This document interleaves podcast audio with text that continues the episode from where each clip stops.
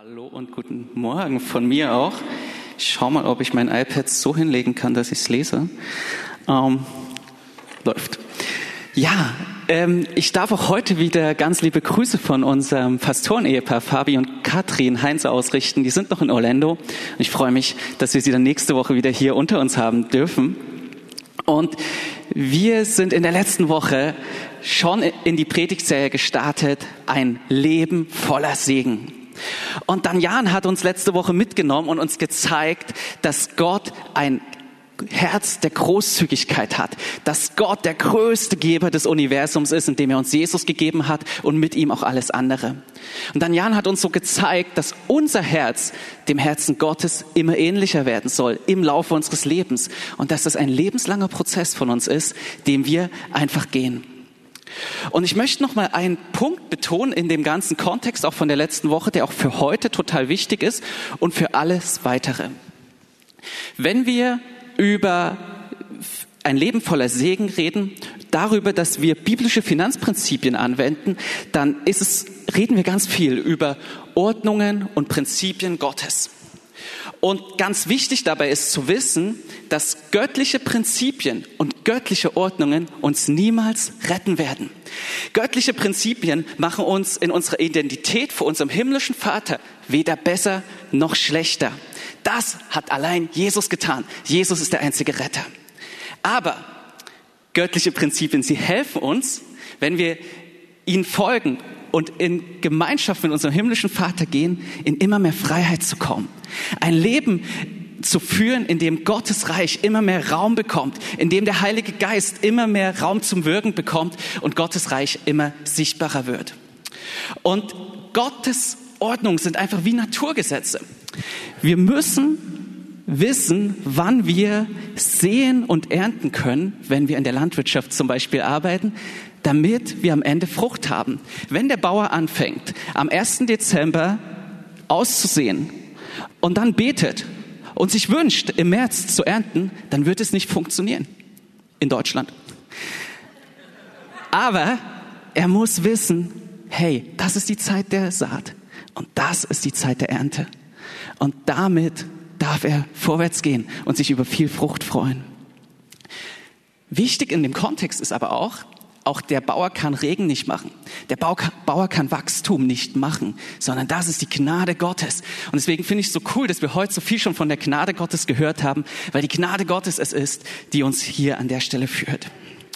Und im Kontext sehen wir also, dass wir die Prinzipien Gottes, die Ordnungen Gottes wirklich berücksichtigen dürfen und sollen, damit wir ein segensreiches Leben führen können. Aber losgelöst von Gott und losgelöst von einer Beziehung, von einer intimen Freundschaft und Gemeinschaft mit Gott sind diese Prinzipien leere Religion.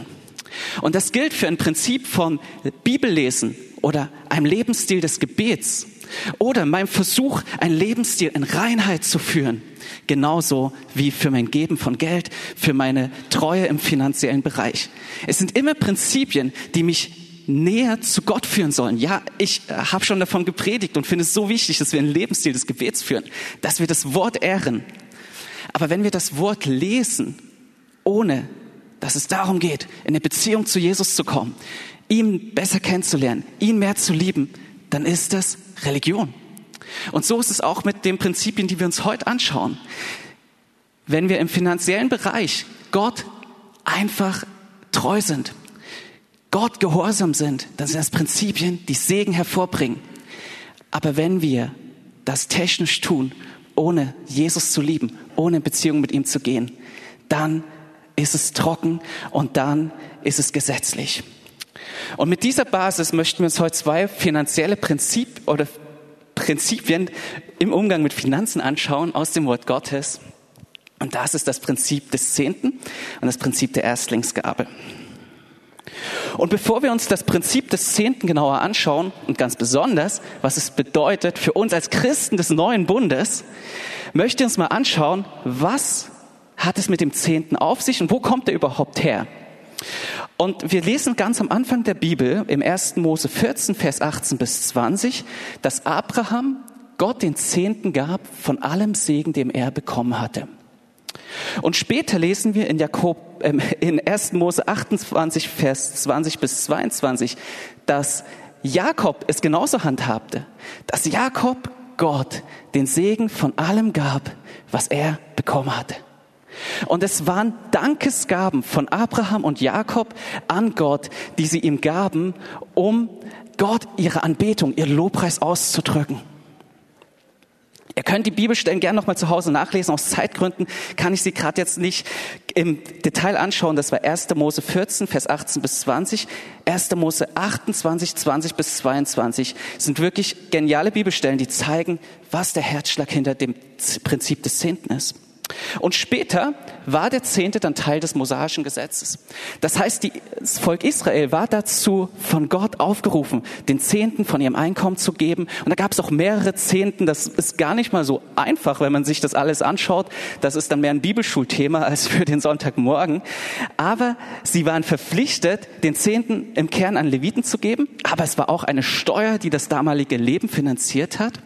Und Gott hat sein Volk im Verlauf des Alten Testamentes immer wieder aufgefordert, den Zehnten zu geben. Und man sieht immer wieder, auch im Bereich der Könige, dass es dem Volk richtig gut ging, wenn es die Abgaben, die Gott gehört haben, ihm gegeben hat. Und dass es nicht so gut war, wenn sie es nicht getan haben. Und bevor wir jetzt hier tiefer einsteigen, möchte ich noch einmal eine Grundlage legen, die, was es bedeutet, dieses Prinzip für uns als Christen des neuen Bundes. Das heißt, für uns, die wir befreit sind vom Gesetz. Denn der Zehnte ist nicht das letzte gerettete mosaische Gesetz zur Finanzierung von Freikirchen. Und ich glaube, dass das nicht selten so bei Menschen ankommt. Jesus hat das Gesetz komplett erfüllt. Und alles, was darüber über den Zehnten steht, ist auch erfüllt. Hundertprozentig. Und Jesus ermöglicht uns einen hundertprozentigen Lebensstil der Freiheit und der Großzügigkeit. Aber Jesus ist es, der uns befähigt zum Geben, zum Gehorsam und eben zur Großzügigkeit. Und aus dem Kontext dessen, dass Jesus uns in eine hundertprozentige Freiheit geführt hat und wir trotzdem sehen, dass an dem Prinzip des Zehnten irgendwas dran ist, möchte ich uns für heute sagen, in dieser Predigt wird es keine dogmatische Antwort darauf geben, ob wir auch im neuen Bund zehn Prozent buchstäblich von unserem Einkommen geben müssen. Denn ich weiß, hier sitzen einfach verschiedene Leute mit verschiedenen Erfahrungen und verschiedenen Ansätzen. Aber ich möchte, dass wir uns nicht in der Diskussion um einen Prozentsatz 10 den Herzschlag Gottes verpassen, der hinter dem Prinzip des Zehnten steckt. Denn gerade wenn wir jetzt nochmal auf die zehn Prozent eingehen, würde ja auf die Frage nach dem, wie viel soll ich geben, ganz schnell auch die Frage kommen, wovon soll ich es geben? Also vom Brutto oder vom Netto? Von all meinem Haushaltseinkommen oder nur von dem, was ich erarbeite? Als BAföG-Empfänger zum Beispiel nur von dem BAföG-Teil, der die, der Staatszuschuss ist oder auch von dem, was Kredit ist. Als Selbstständiger vom Bruttogewinn, vom Reingewinn oder vom Nettogewinn. Wir merken, alles Rechnen nach dem Ansatz, wie viel muss ich geben und wie viel darf ich behalten, hat im Reich Gottes des neuen Bundes keinen Platz. Sondern Jesus möchte, dass wir jeden Cent aus Freude und aus freiem Herzen geben. Wir haben umsonst empfangen und umsonst sollen und dürfen wir geben. Gott lädt uns ein zu einem Leben in echter Großzügigkeit. Und ich glaube, um es jetzt auf den Punkt zu bringen, wie die beiden Punkte zusammenhängen. Das Leben der Großzügigkeit, des Gehorsams, der Freiheit, was uns Jesus gibt. Und ein Prinzip, was wir im Alten Testament sehen, vom Zehnten, wo einfach der Herzschlag Gottes ja irgendwo dahinter steckt. Ich glaube, alles lässt sich an der Stelle verbinden, wo wir sagen, bei der Lehre des Zehnten geht es im Kern, wie gesagt, nicht um einen buchstäblichen Prozentsatz, sondern um eine innere Festlegung für eine Verpflichtung, eine Selbstverpflichtung, Gott einen Teil meines Einkommens zu geben. Und das lege ich nicht gesetzlich und dogmatisch fest, sondern das lege ich in Höhe und Ziel gemeinsam mit meinem himmlischen Vater fest. Und wie gesagt, in kompletter Freiheit, aber nicht in Unabhängigkeit. Das heißt, Jesus hat uns im neuen Bund in eine hundertprozentige Freiheit geführt. Aber er hat uns nicht in eine Unabhängigkeit von Gott geführt. Weil das geht auch gar nicht. Wenn wir nicht abhängig von Gott sind, dann sind wir abhängig von Menschen, von uns selbst, von irgendwelchen Mächten und Gewalten. Das heißt, wir können uns entscheiden. Machen wir uns auch im Bereich unserer Finanzen abhängig von Gott, unserem himmlischen Vater, sind ihm gehorsam und treu. Oder sagen wir, nee, Bereich Finanzen ist mein Ding, da will ich das selbst machen. Das ist keine Freiheit, das ist Egoismus. Und dann bin ich an mich selbst gebunden. Und für mich und viele andere, die ich kenne, ist der Zehnte als Prozentsatz vom Bruttohaushaltseinkommen ein guter Basiswert für unsere Gabe an Gott geworden. Aber ich werde, wie gesagt, uns an dieser Stelle heute nicht überreden wollen, gib zehn Prozent, sondern ich will uns sagen, gib das, was Gott dir aufs Herz legt und schau, was die Bibel dazu sagt. Und das wollen wir uns jetzt auch im Folgenden anschauen, ähm, warum dieses Prinzip so wichtig ist und lass dir von Gott einfach die Wahrheit zeigen. Und deswegen gehen wir jetzt, um uns anzuschauen, warum dieses Prinzip von so einer Herzensgabe wichtig ist, warum das den Herzschlag Gottes betont. Einmal in die Bibelstelle von Maleachi 3, Vers 7 bis 11. Und da sagt uns Gott, ihr seid von eurer Väterzeit an immer da abgewichen von meinen Geboten und habt sie nicht gehalten. Kehrt um zu mir, so will ich zu euch umkehren, spricht der Herr Zebaoth. Ihr aber sprecht, wovon sollen wir umkehren? Ist recht, dass ein Mensch Gott betrügt? Doch ihr betrügt mich. Ihr aber sprecht. Womit betrügen wir dich? Mit den Zehnten und der Abgabe. Ihr seid verflucht. Allesamt. Bringt aber die Zehnten in voller Höhe in mein Vorratshaus, auf das in meinem Haus Speise sei, und prüft mich hiermit, spricht der Herr Zebaoth, ob ich euch dann nicht des Himmels Fenster auftun werde und Segen herabschütten die Fülle. Und ich will um euretwillen den Fresser bedrohen, dass er euch die Frucht auf dem Acker nicht verderben soll und der Weinstock auf dem Feld euch nicht unfruchtbar sei, spricht der Herr Zebaoth. Wir sehen, und das hatte ich schon betont, auch wenn das Gesetz komplett erfüllt ist, sind die Herzensanliegen des Wortes Gottes auch im Neuen Testament immer die gleichen geblieben. Deshalb möchten wir uns an dieser Stelle, diese Bibelstelle einfach im Kontext anschauen und betrachten, was Gott uns damit sagen möchte. Das Buch Malachi in, im Gesamten möchte Israel aus der geistlichen Stache und dem geistlichen Schlaf wachrütteln. Es betont immer wieder die Größe und die Unveränderbarkeit Gottes. Es betont immer wieder die Treue Gottes trotz der Untreue des Volkes und den Lohn von Gehorsam. An dieser Stelle wirft Gott, wie wir gelesen haben, dem Volk vor, hey, ihr habt mich beraubt, ihr habt mich betrogen. Und daraufhin fragt das Volk ihn, Gott, worin haben wir dich betrogen? Und ihr Lieben, hier genau wird das Problem deutlich. Es gibt ein Problem mit dem Herzen der Kinder Gottes. Sie dachten, Gott gefällig zu leben. Aber in Wirklichkeit haben sie Gott betrogen, indem sie den Zehnten, der eigentlich Gott gehört hat, für sich behielten. Gott hatte ihnen gesagt, gebt zehn Prozent in mein Reich. Das war die Aussage Gottes. Aber sie waren ungehorsam. Und hierbei war das Ausbleiben des Zehnten kein Symptom, sondern eine Ursache. Das heißt, es ist total zu kurz gegriffen, diese Stelle dahingehend auszulegen, zu sagen, gib den Zehnten und alles wird gut. Der Punkt war, das Herz der Kinder Gottes war nicht ungeteilt bei Gott. Sie haben Gott nicht vertraut und Gott nicht gehorcht. Und ihr Verhalten mit Finanzen und mit ihrem, mit ihrem Geben bzw. Nicht-Geben hat das verdeutlicht, wie sie zu Gott standen. Und dann sagt Gott uns hier weiter, werdet ihr mir doch gehorsam. Werdet ihr doch wirklich treu. Ihr würdet Segen in Fülle erhalten. Es würde euch so richtig gut gehen. Ihr müsstet nicht mehr selbst rechnen und euch auch nicht mehr selbst schützen, sondern der Segen für euer Leben würde von mir im Überfluss kommen. Was für eine Zusage Gottes ist das? Und was bedeutet das jetzt für uns? Wie gesagt, wenn wir es im Kontext des neuen Bundes betrachten. In Lukas 16, Vers 11 sagt uns Jesus, wenn wir nicht mit dem Mammon treu sind, wie will er uns über mehr setzen? Wir sehen, auch im neuen Bund, das habe ich gerade eben mit dieser Unabhängigkeitsthema so betont, auch im neuen Bund ist es wichtig, dass wir treu im Umgang mit Geld sind. Gerade im neuen Bund. Und das heißt, es ist nicht egal, was wir mit unserem Geld machen. Und dabei geht es mehr als um zehn Prozent, sondern es geht um den Gehorsam Gott gegenüber mit all meinen Finanzen. Und dazu gehört natürlich meine Abgabe, meine Herzensgabe an Gott. Aber dazu gehört auch mein Umgang mit allen Verpflichtungen, mit Steuern, mit Abgaben, mit Rechnungen, mit Versicherungen und so weiter. Und deswegen finde ich das Wort, was gerade kam im, im prophetischen Teil von Petra, die einfach gesagt hat, hey du, da ist Betrug in deinem Leben mit Finanzen. Und ich glaube, Gott möchte dich heute wirklich frei machen, zu sagen, ich möchte, dass deine gesamten Finanzen mir gehören. Dass du alles meiner Gnade unterstellst und ich dich segnen darf in all deinen Finanzen. Und deswegen einfach auch ein Punkt an alle, die mit dem Zehnten herausgefordert sind. Wenn du den Zehnten nicht gibst, dann ändert das nichts an deiner Identität vor Gott, das habe ich schon erwähnt. Aber ich ermutige dich auch an diesem Morgen, dass du diesen Punkt nicht einfach wegdrückst mit dem Argument, steht alles im Alten Testament und ist gesetzlich. Häufige Gedanken, die ja im Kern dahinter stehen, sind die, muss ich mit meiner Gabe an Gott nicht sparsam sein? Komme ich nicht ins Schwanken, wenn ich nicht Gott, wenn ich Gott das gebe, was er von mir erwartet? Sind zehn Prozent nicht viel zu viel? Es ist ein Vielfaches einer Kirchensteuer.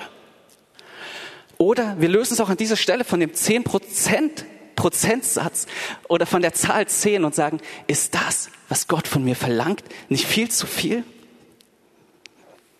Und vielleicht hast du auch einfach nur schlechte Erfahrungen mit dem Thema gemacht und hast genau an dieser Stelle wirklich extrem Gesetzlichkeit und Druck erlebt. Dann möchte ich dir heute sagen, Gott ermutigt dich an diesem Morgen, diesen Teil seiner Liebe und Gnade und seiner väterlichen Hand zu unterstellen. Aber Gott macht dir keinen Druck. Er liebt dich. Er will nur das Beste für dich, wenn er das sagt.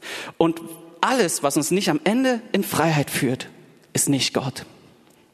Und deswegen geh ins Gespräch mit deinem Papa im Himmel und bewege das gehörte Wort einfach mit ihm. Und wie gesagt, am Ende des Tages, es geht nicht um zehn Prozent Einkommen, sondern darum, dass ich Gott gehorsam bin mit dem, was er mir zeigt. Und dass auch dieser Teil meines Lebens ihm gehört. Deswegen sagt uns die Bibelstelle in Malachi nicht, gib zehn Prozent und du wirst gesegnet, sondern sie sagt uns, sei gehorsam im Bereich deiner Finanzen. Gib Gott, was er sich von dir wünscht. Gib ihm, weil du gesegnet bist, gib ihm aus Dankbarkeit und sei aber auch ehrlich und treu mit all deinen Finanzen. Sei treu und vertrau auf Gott und du wirst den Segen in Fülle erleben. Das war der erste Punkt, der so wichtig ist. Geben zeigt, wo unser Herz ist. Es ist ein Herzenstest. Wie wir dazu stehen, dass wir Gott geben, was er sich von uns wünscht, ist ein Herzenstest. Und jetzt kommen wir zum zweiten Punkt, was das Prinzip des Zehnten zeigt und warum das für uns wichtig ist. Es zeigt uns auch, wer unser Versorger ist. Er hat uns in dieser Bibelstelle in Malachi verheißen, dass er treu ist, wenn wir ihm geben, was ihm gehört. Wie fast nie an einer anderen Stelle in der Bibel sagt uns Gott an dieser Stelle, wir dürfen ihn testen. Wir dürfen seine Treue in diesem Bereich regelrecht prüfen. Und das nicht, weil wir Werke der Gerechtigkeit tun, sondern weil wir ihm durch unser Geben, durch unsere Gabe an ihn, die wir ihm im Gehorsam und in Treue geben, ganz sichtbar unser kindliches Vertrauen ausdrücken. Denn er ist treu. Er wird seine Hand in unserem Leben immer mehr sichtbar werden lassen in diesem Bereich, wenn wir ihm unser Vertrauen ausdrücken. Und wir kommen immer mehr in Freiheit und in seine Fülle, wenn wir das tun. Und im Geben zeigt sich unser Gehorsam Gott gegenüber schwarz auf weiß. Das heißt, unser Geben ist ein Zeugnis und ist ein Bekenntnis. Und daher ist unsere Herzensgabe, unser, unser Zehnter, ein Glaubensbekenntnis, was uns innerlich festmacht und zeigt, wohin wir gehören. Wir sagen damit, wer unser Versorger ist. Wir sagen damit nicht länger ich. Gott ist mein Versorger. Er sagt uns in dieser Malachi-Stelle, yes, ich werde für dich sorgen und wie ich es tun werde. Und ich möchte mit einem persönlichen Beispiel einmal das ganz kurz einrahmen, was ich gerade gesagt habe mit den Themen, es ist nicht gesetzlich, wir sollen nicht kühn rechnen und Gott ist unser Versorger. Und zwar, ich gebe meinen Zehnten und äh, seit ich denken kann, muss ich so sagen, einfach gar nicht aus so sehr biblischen Hintergründen. Irgendwie bin ich so aufgewachsen, dass man das halt macht. Und ich habe den immer, wenn was reinkam, gegeben, wie gesagt, seit ich denken kann, ohne eben viel darüber nachzudenken. Und dann kam, als ich angefangen habe zu studieren, das erste Mal etwas regelmäßigeres Einkommen mit dem BAföG. Und ich weiß noch, als wir als WG zusammensaßen, dass wir uns dann darüber unterhalten haben, dass wir vom BAföG Zehnten geben, wir waren eine christliche WG.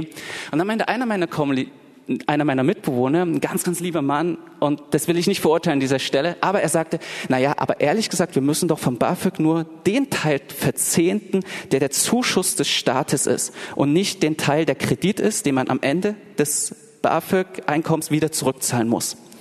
Und an dieser Stelle sage ich jetzt nicht, wie du es machen musst, aber ich sage, wie ich es gemacht habe. Und ich dachte irgendwie in meinem Herzen, nee, ich will Gott den Zehnten geben von allem, was auf meinem Konto ankommt. Und ich hatte das irgendwie so im Herzen. Und es war, wie gesagt, nicht rechnerisch, das war nicht dogmatisch, sondern es war einfach mein Herz. Und das habe ich gemacht über meine Zeit des BAföGs. Und das Krasse war, ich war so abgefahren gesegnet. Ja, am Ende waren das ja, irgendwie war es der fünfte oder 20 Prozent oder so. Keine Ahnung, darum geht es eben auch nicht. Aber es war, meine Gabe war nicht berechnet, sondern sie war von meinem Herzen. Und das will ich uns irgendwie an dieser Stelle deutlich machen. Und ich war am Ende so gesegnet, wir konnten, obwohl ich wirklich nur BAföG hatte, ich musste meine Miete zahlen und alles, was trotzdem so anfiel als Student. Und es ist, jeder, der BAföG bekommt, weiß das jetzt nicht zu viel. Und und am Ende konnten wir davon unseren Umzug nach Berlin bezahlen. Ich habe in Dresden studiert, wir sind dann nach Berlin gezogen und einen Teil davon sogar für die Bezahlung unserer Hochzeit verwenden. Gott war so abgefahren treu und ich war so begeistert von seiner Treue, das zu sehen. Einfach, wie er versorgt hat. Yes.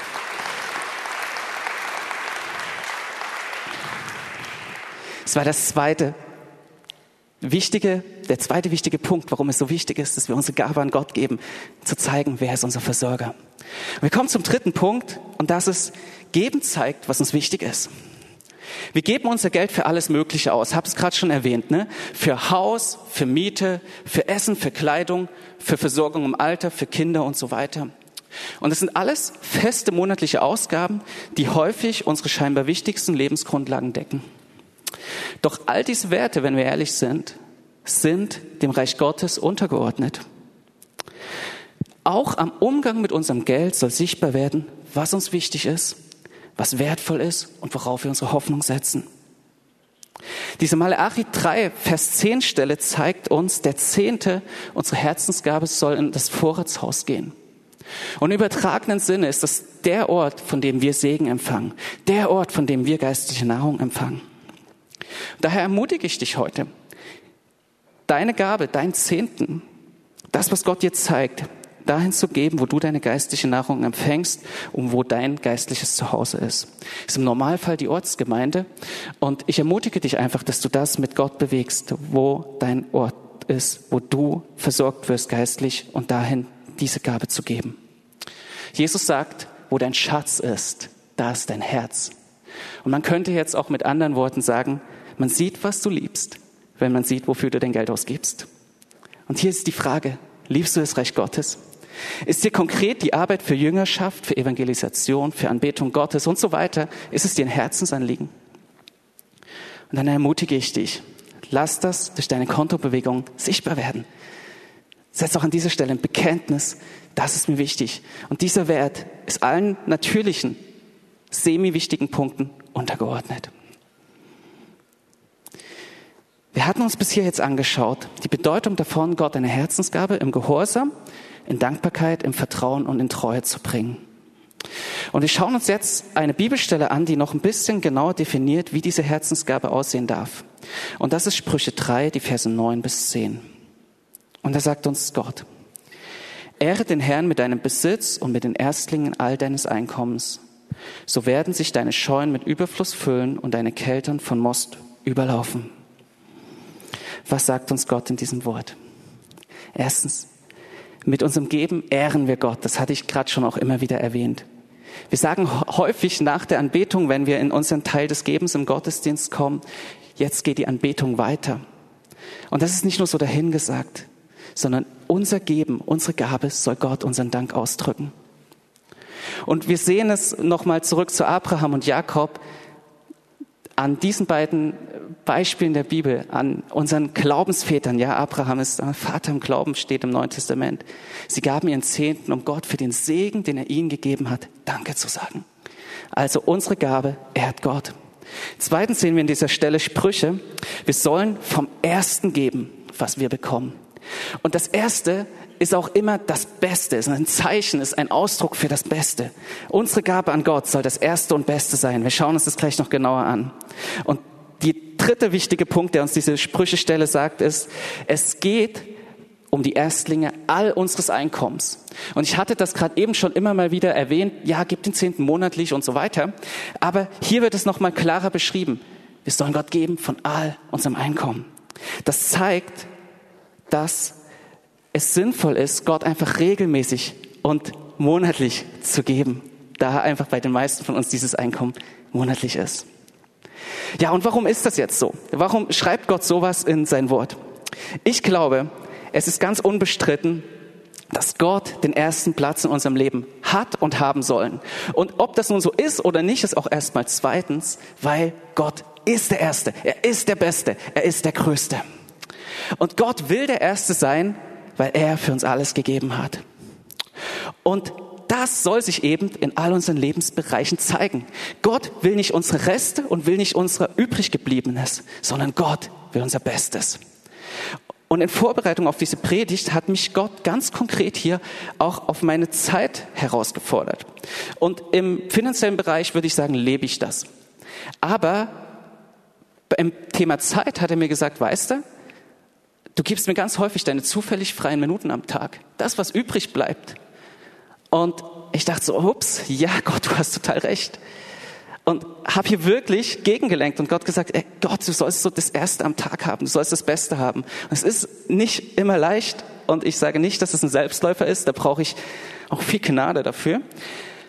Aber der Punkt war, Gott will das Beste in all unseren Lebensbereichen. Wir reden gerade viel über Finanzen, deswegen betonen wir das gerade, aber es geht um mehr als um Finanzen.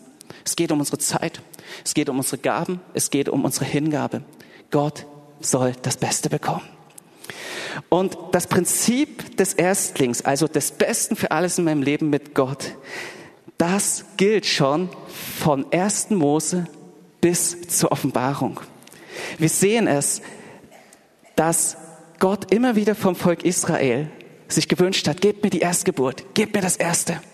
In 1. Mose 4, Vers 3 bis 5, die Geschichte von Kain und Abel, da sagte, ähm, wir ich beschreibe es nochmal kurz. Der Danian hat diese Stelle letzte Woche ein bisschen mehr ausgeführt. Da steht drin, dass Abel das Erstgeborene Gott brachte und kein brachte Gott das übriggebliebene. Und Gott akzeptierte nur das Opfer von Abel. Das ist ziemlich krass. Aber Gott will nicht unsere Reste. Er will das Beste. Und später sehen wir in der Bibel, dass Gott Jesus gab. Und Jesus war das Beste, was Gott hatte.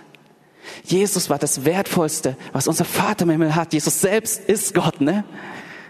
Und er hat sich selbst gegeben. Er hat sich als Bestes gegeben für uns. Und was könnte es für uns für eine bessere und angemessenere Reaktion geben, als dass wir ihm von allem unserem Leben, auch von unserem Geld, das Erste und das Beste geben? Als wir, ähm, ich bin in Dresden in der Gemeinde aufgewachsen und Anfang der 90er wurde das Gemeindegebäude da ausgebaut. War ja alles äh, sehr DDR mitgenommen, sage ich mal so. Und wir hatten einen coolen Pastor und der hat gesagt, als wir ausgebaut haben, und dieser Satz ist mir in Erinnerung geblieben, das Beste ist für Gott gerade gut genug. Und lasst uns diesen Satz so mitnehmen, das Beste ist für Gott gerade gut genug. Nicht als ein Druck, sondern als ein Herzensding. Gott will alles für uns, für uns sein, will uns das Beste geben. Deswegen wollen wir ihm unser Bestes geben. Und deswegen gibt es keine schönere Reaktion, als es einfach auch unsere Kontobewegungen jeden Monat zeigen, wer bei uns an erster Stelle steht. Und es ist tatsächlich ein Akt der Anbetung Gottes, ihm vom Ersten und Besten zu geben, nicht unsere Reste, nicht das übriggebliebene. Und es geht dabei wirklich nicht, und weil ich das gerade doch ziemlich scharf betone, ist mir wichtig, den Eingang der Predigt nochmal zurückzuholen. Es geht mir hier nicht um Gesetzlichkeit. Du bist auf Deutsch nicht verflucht, wenn irgendeine Abbuchung in deinem Monat stattfindet, bevor du deine Überweisung ans Reich Gottes überwiesen hast, ne? Sondern es geht um unsere Herzenseinstellung. Das ist ein Herzensthema. Das heißt, ich will Gott als erstes geben. Und hier kommen wir zu dem zweiten Punkt, warum das so wichtig ist, weil es Glauben braucht, Gott das Erste zu geben. Es braucht Glauben, ihm zu geben, bevor ich weiß, ob der Rest reicht. Und deswegen sollten auch die Israeliten immer die Erstgeburt ihrer Lämme, ihrer Tiere geben, weil war ein Zeichen des Glaubens und des Ausdrucks, Gott, wir geben dir, bevor wir wissen, was danach kommt. Und hier steht ein ganz, ganz wichtiger Punkt in der gesamten Predigt wird hier verdeutlicht. Nicht unser Geben setzt den Segen frei, sondern unser Glauben setzt den Segen frei. Und indem wir Gott vom Ersten geben, wie gesagt, in dem Moment, bevor ich weiß, ob der Rest reicht, drücken wir den Glauben aus an Gott und sagen ihm, ich glaube dir, dass du den Rest segnen wirst. Und es hat weder Wert noch ist es Glaube, wenn wir Gott geben, was am Ende noch übrig bleibt. Wenn ich ihm das gebe, wo ich denke, na, das, das brauche ich eh nicht. Sondern wenn ich ihm gebe, bevor ich weiß, was kommt, bevor ich weiß, was der Monat bringt, das ist Glauben. Und im Kontext des Prinzips von Saat und Ernte, was uns im Neuen Testament sehr klar durch dargestellt wird, was wir uns gleich noch anschauen wollen, ermutige ich dich einfach, Gott diese Gabe in Dankbarkeit und im Glauben zu bringen. Und ich lade uns jetzt einfach ein, wenn es darum geht, wie wir das praktisch machen, dass wir uns, egal wie wir zu dem Thema stehen, ob wir da sagen, das ist ein No-Brainer, das mache ich schon immer so und äh, alles cool, oder ob ich sage, wow, ich habe mit dem Thema richtige Schwierigkeiten aus verschiedensten Gründen. Ich lade dich ein, mit Gott das Thema ganz neu zu bewegen und mit ihm so deine Herzensgabe festzulegen, wo du sagst, das möchte ich dir gern geben. Paulus sagt uns in 2. Korinther 9, Vers 6 und 7, Wer kärglich sät, der wird auch kärglich ernten. Und wer im Segen sät, der wird auch im Segen ernten. Jeder, wie er sich im Herzen vornimmt. Nicht widerwillig oder gezwungen, denn einen fröhlichen Geber hat Gott lieb. Und deswegen ermutige ich dich. Frag ihn, was darf deine Dankesgabe sein, die du dir im Herzen vornimmst, in Fröhlichkeit? Und was ist deine Gabe, womit du ihm dein Vertrauen ausdrückst? Und ich glaube, und dort habe ich krassen Segen erlebt, dass in Anlehnung an so die Standards des Wortes Gottes, diese zehn Prozent vom Bruttohaushaltseinkommen ein guter Startwert sind, von dem man sich bewegen kann. Und wir als Familie, wir genießen es mega, uns im Glauben an dieser Stelle zu bewegen und wirklich die zehn Prozent so irgendwie als eine Orientierungsgröße zu machen, aber Gott zu sagen, hey Gott, was willst du? Und da auch immer wieder einen Schritt weiter zu gehen. Und hier möchte ich uns noch ein cooles Zeugnis erzählen. Nachdem man das BAföG bekommen hat, muss man es ja zurückzahlen. Und Lydia und ich, wir haben beide BAföG bekommen und ich war aber in all den Jahren, seit wir Kinder haben, seit wir verheiratet sind, immer Alleinverdiener. Und wir hatten die standardmäßigen Berliner Ausgaben bei einem recht standardmäßigen Gehalt. Und es war so, dass an und für sich nicht so viel übrig blieb. Aber wir konnten beide unsere BAföGs, als es soweit war, also nach fünf Jahren, nach dem Ende des Studiums, fünf Jahre nach dem Ende des Studiums muss man das BAföG zurückzahlen. Wir konnten beide BAföGs auf einen Schlag zurückzahlen. In dem Moment, wo wir diese BAföG-Aufforderung des Zurückzahlens bekommen hatten, dann bekommt man ja immer noch mal gut Rabatt, wenn man alles auf einmal zurückzahlt, konnten wir beides, hatten wir immer so viel Geld, dass wir es machen konnten. Das war für mich ein abgefahrenes Wunder, weil das wirklich viel Geld ist. Und ich bin so begeistert, wie Gott hier gesegnet hat und segnet. Ich habe am Anfang, als ich auch angefangen habe, in der Gemeinde zu arbeiten, wirklich nur minimal mehr als unsere Miete verdient. Und das sage ich gar nicht negativ, sondern ich sage es als ein Zeugnis. Und es war ein Moment, wo wir Geld geschenkt bekommen haben, um eine Amerikareise machen zu können und so weiter. Ich könnte hier Zeugnis über Zeugnis erzählen, wo ich sagen kann, das, was ich gerade gepredigt habe, ist nicht irgendwie am Schreibtisch entstanden in der Auslegung des Wortes, wo ich denke, wie es richtig ist, sondern das habe ich erlebt, das haben wir erlebt und das Wort bestätigt das. Und deswegen ermutige ich dich einfach. Schau, was für dich möglich ist, wo, wo du, nicht was für dich möglich ist, was deine Gabe mit Gott ist, die du mit ihm einfach ausmachst, wo du dein Glauben, dein Vertrauen, deine Dankbarkeit ausdrückst. Und ich weiß, dass es verschiedene Lebenssituationen gibt. Es gibt auch krasse Lebenssituationen. Es gibt Situationen von Insolvenz und so weiter, die nicht leicht sind. Und man kann das nicht immer alles über einen Kamm scheren. Hier ermutige ich dich, ins Gespräch zu gehen, zu gucken. Aber ich ermutige dich, Geh im Glauben, geh im Vertrauen. Und wenn du verheiratet bist, ein ganz kurzer Nebensatz, triff die Entscheidung mit deinem Ehepartner. Auch das ist ein wichtiges Prinzip, dass wir in Einheit vorwärts gehen an dieser Stelle. Und die Band kann auch gern schon vorkommen. Der, der nächste Punkt, der mir noch wichtig ist. Wir reden in der Gemeinde schon immer wieder über das Geben und über den Zehnten. Aber ich glaube, diese Bibelstelle in Maleachi, sie betont sehr, sehr stark auch, wir sollen im Umgang mit 100 Prozent unserer Finanzen treu sein. Jesus fordert vom Reich Jüngling sogar alles. Ne? Und der Zehnte, unsere Erstlingsgabe, ist, wie wir sehen, wichtig. Aber Gott will mehr. Er will Herr über jeden Cent in unserem Leben sein.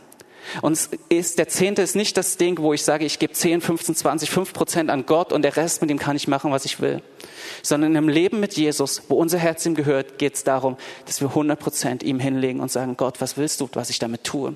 Wo soll ich es investieren? Und das heißt, die Ermutigung heute, geh mit all deinem Geld als treuer und guter Verwalter um. Und ich glaube, dass Gott uns an dieser Stelle wirklich segnen will. Und ich möchte jetzt einfach noch für uns beten. Und ich glaube, der Reaktionsteil, der ist für jeden ganz privat. Das muss jeder mit sich ausmachen. Aber was mir wichtig ist, dass jede Power von Gesetzlichkeit an dieser Stelle wirklich gebrochen wird. Dass wir überall da, wo, wo sich hier noch, wo sich das nach Druck und Gesetzlichkeit anfühlt, dass das keinen Raum hat. Und ich weiß, dass die eine oder andere Aussage so rüberkommen kann. Aber was ich am Anfang sagte, Jesus möchte ein Leben in voller Freiheit für uns. Und deswegen gibt es Punkte, wo wir ihm unser Vertrauen ausdrücken. Aber er will, dass wir in volle Freiheit kommen. Und das soll sich auch durch unser Geld zeigen. Und Heiliger Geist, wir kommen vor dich jetzt einfach und wir sagen dir, wir wollen das erleben, dass wir in finanziell hundertprozentige Freiheit kommen, so wie du sie für uns gedacht hast. Du sagst in deinem Wort, dass du den Fresser betrost, dass du uns den Segen im Überfluss gibst, wenn wir dir im finanziellen Bereich vertrauen und gehorsam sind. Das wollen wir tun. Und ich binde jetzt im Namen Jesus auch jeden Geist von Gesetzlichkeit und von Religiosität und sage, dass jeder Power von Druck und von Gesetzlichkeit keinen Raum hat. Hier und heute in dieser Gemeinde, überall, wo das im Stream gehört wird, sondern dass es eine Freiheit ist und dass es eine Freiheit bedeutet. Und wir rufen wirklich die Freiheit Jesus aus an dieser Stelle. Die Freiheit, die uns die Kraft des Heiligen Geistes in unserem Leben bringt. Und dass wir als Kinder Gottes in Freiheit, in Fülle und im Gehorsam leben. Herr, hilf gerade denen, die besonders herausgefordert sind an dieser Stelle. Sei es in ihrem Herzen, weil sie Dinge nicht verstehen, oder sei es einfach nur, weil es wirklich gerade richtig, richtig angespannt finanziell ist. Ich bete darum, dass du Zeichen deiner Liebe und deiner Treue offenbarst und dass du deine Wunder tust. Dass wir Wunder über Wunder sehen an dieser Stelle, weil du zu deinem Wort stehst. Wir vertrauen dir, Jesus. Amen.